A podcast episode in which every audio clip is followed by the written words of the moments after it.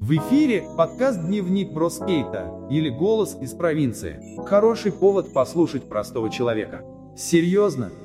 А как его услышать-то можно? А вот и свежий выпуск. Доброго времени суток, уважаемые слушатели подкаста «Голос из провинции». Сегодня мы поговорим с вами на тему, которую я назвал следующим образом. Почему трудоголизм является положительным качеством? Давайте поговорим на эту интересную тему. С давних пор труд человека является некой основой его, скажем так, существования. Согласно очерка незабвенного Фридриха Энгельса, который был написан аж в 70-е годы 19 века, в этих трудах была предпринята некая попытка, скажем, раскрыть теорию антропогенеза антропогенеза как части некой биологической эволюции, которая привела к появлению человека разумного, который в свою очередь отделился от прочих человекообразных обезьян и плацентарных млекопитающих. Такая несколько научная стартушка, да, у нас получилась. Не всем, стало быть, выпало такое счастье стать человеком разумным и выкуривать по полной программе все прелести сегодняшнего бытия. Знаешь, как называют четвертьфунтовые во Франции? Нет. Скажи им, Винсент. Рояль с сыром. Рояль с сыром. Знаешь, почему так? Метрическая система. Гляди, как наш брат мозговит. Смышленый сукин сын, это точно. Все он просек. Раскрывая немного тему антропогенеза, хотелось бы вспомнить, что этой частью биологической эволюции занимается на самом деле очень много наук. И тогда, и в прошлом, и сегодня – и для нас, провинциальных олохов, такие любые научные труды, они недосягаемы, ибо не вызывают у нас какого-то внутреннего интереса к прочтению, да? Что в очередной раз доказывает, что мы замедлили эту самую эволюцию и ждем, когда за нас обязательно кто-то или что-то сделает или придумает что-то, чтобы облегчить наш и без того мизерный интеллектуальный или физический труд. Как-то говорили мы о том, что эволюция сама по себе она как бы необходима. Но она и также сама по себе опасна для цивилизации. Ибо, как мне кажется, и этому явлению как развитие, оно ну, есть некий предел. А потом что? Что за этим пределом? Тупик, деградация? Очень интересный вопрос. Уже сегодня, как бы кажется, испытываем некий кадровый голод умных людей на планете. А с этими пандемиями, удаленкой и вовсе можем потерять эту инициативу, так как э, некие такие трудовые перерывы, они отрицательно, согласитесь, влияют на мотивацию к труду как таковому. Поваляйся я недельку дома, мне будет, ну, очень сложно или совершенно как бы невозможно снова заставить себя работать. И это мы все понимаем, я вас умоляю. Конечно, можно заставить работать человека голодом, палкой там, или зарплатой, но это, я думаю, выходит э, своего рода за рамки антропогенеза. Колыбелью людей разумных считается, как я понял, конечно же, Африка. С другой стороны, почему бы и нет? По иронии судьбы, именно у африканских народов была эта ужасная страница с рабством, там, с тяжелым физическим трудом и так далее. Все африканские, скажем, раскопки говорят, что именно в Африке найдены остатки людей разумных э, в различных видах. Удивительно, что именно в Африке также была найдена так называемая митохондриальная Ева, жившая 2000 лет тому назад. Только вдумайтесь в эту цифру. Это общий предок ныне живущих на Земле особей женского пола с общей так называемой митохондриальной ДНК. Эта женщина стала единственной во всем поколении, чьи потомки по женской линии дожили до сегодняшних дней. Представьте себе. Однако, как говорится. Ну, немного отвлеклись.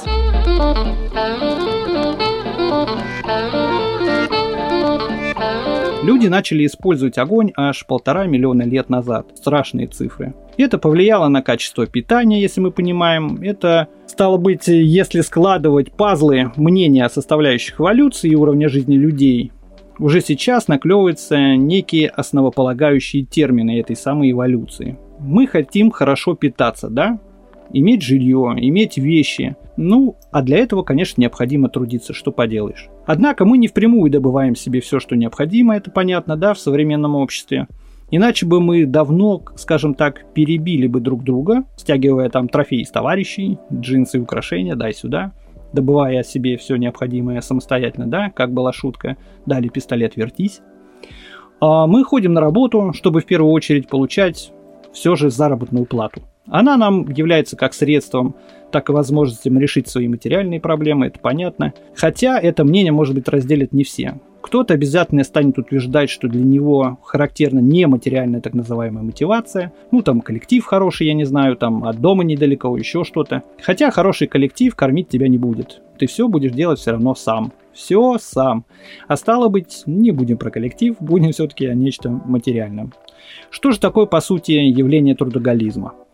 Вообще это явление подразумевает некое чрезмерное стремление к труду, или даже, скажем так, навязчивая потребность, что в свою очередь оно является, наверное, отклонением от нормы или, скажем, некая бесполезная психологическая трудозависимость. Это наша карета? Через неделю будет как новенькая. Лабор est ipse volum pas что означает труд уже сам по себе, есть наслаждение. Американский психолог Эдвард Уотс в 1971 году об этом писал в своей книге «Исповедь трудоголика». Был и такой труд. Собственно говоря, после этой публикации данный термин э, того же трудоголизма говорят, что вошел, собственно говоря, и в людской обиход. Трудоголизм, на мой взгляд, он, по сути, конечно, вреден, так как он является явным признаком психологического неблагополучия. Это мое мнение.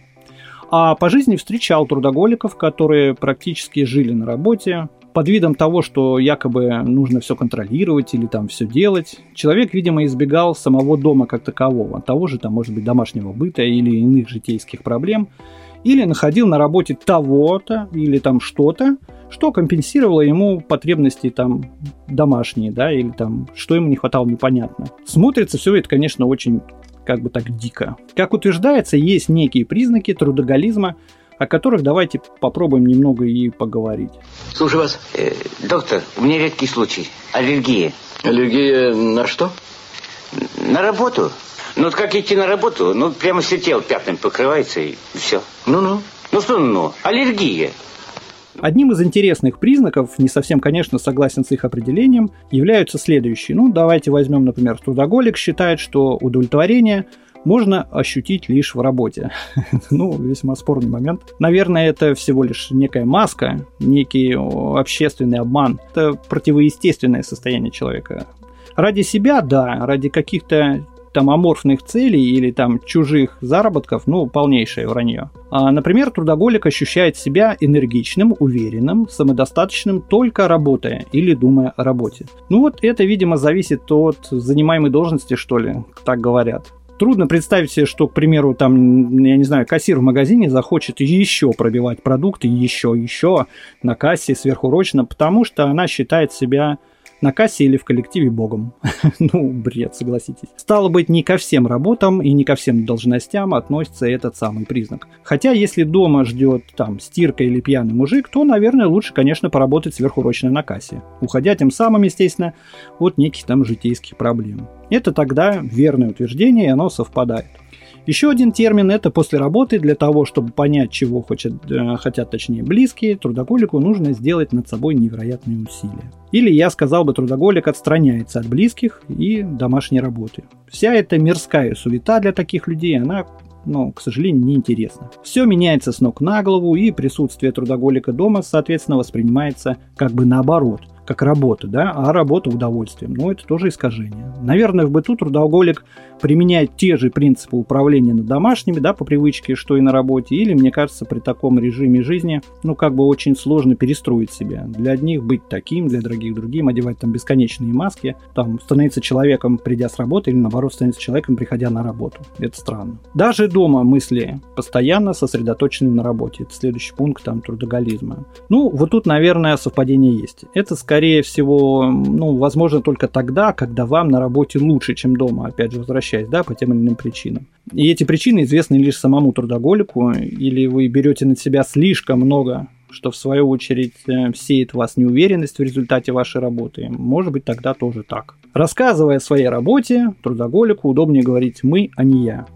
Ну, я не являюсь, конечно, трудоголиком, но сам порой себя ловил на мысли, что в некой, скажем так, прошлой жизни много говорил мы. С другой стороны, в компетенциях, а, которые закладывали в наших компаниях, всегда, наоборот, этому учили. Всегда учили вот этому э, принципу коллективизма и говорить мы, мы, мы сделали то, мы сделали это, и если там залетели, залетаем все вместе. Еще, наверное, с армией такой принцип. И, как правило, вот эти прививание неких корпоративных принципов, типа часть системы, часть корабля, матрица, брат. Э, та же коллективная ответственность, коллективные достижения, скорее всего, это не совсем относится все же к, трудо... к неким трудоголикам. Но, возможно, это и есть тот принцип, который позволяет в выгодном для работодателя сегменте а, готовить своей компании трудоголиков, преданных членов партии, так сказать.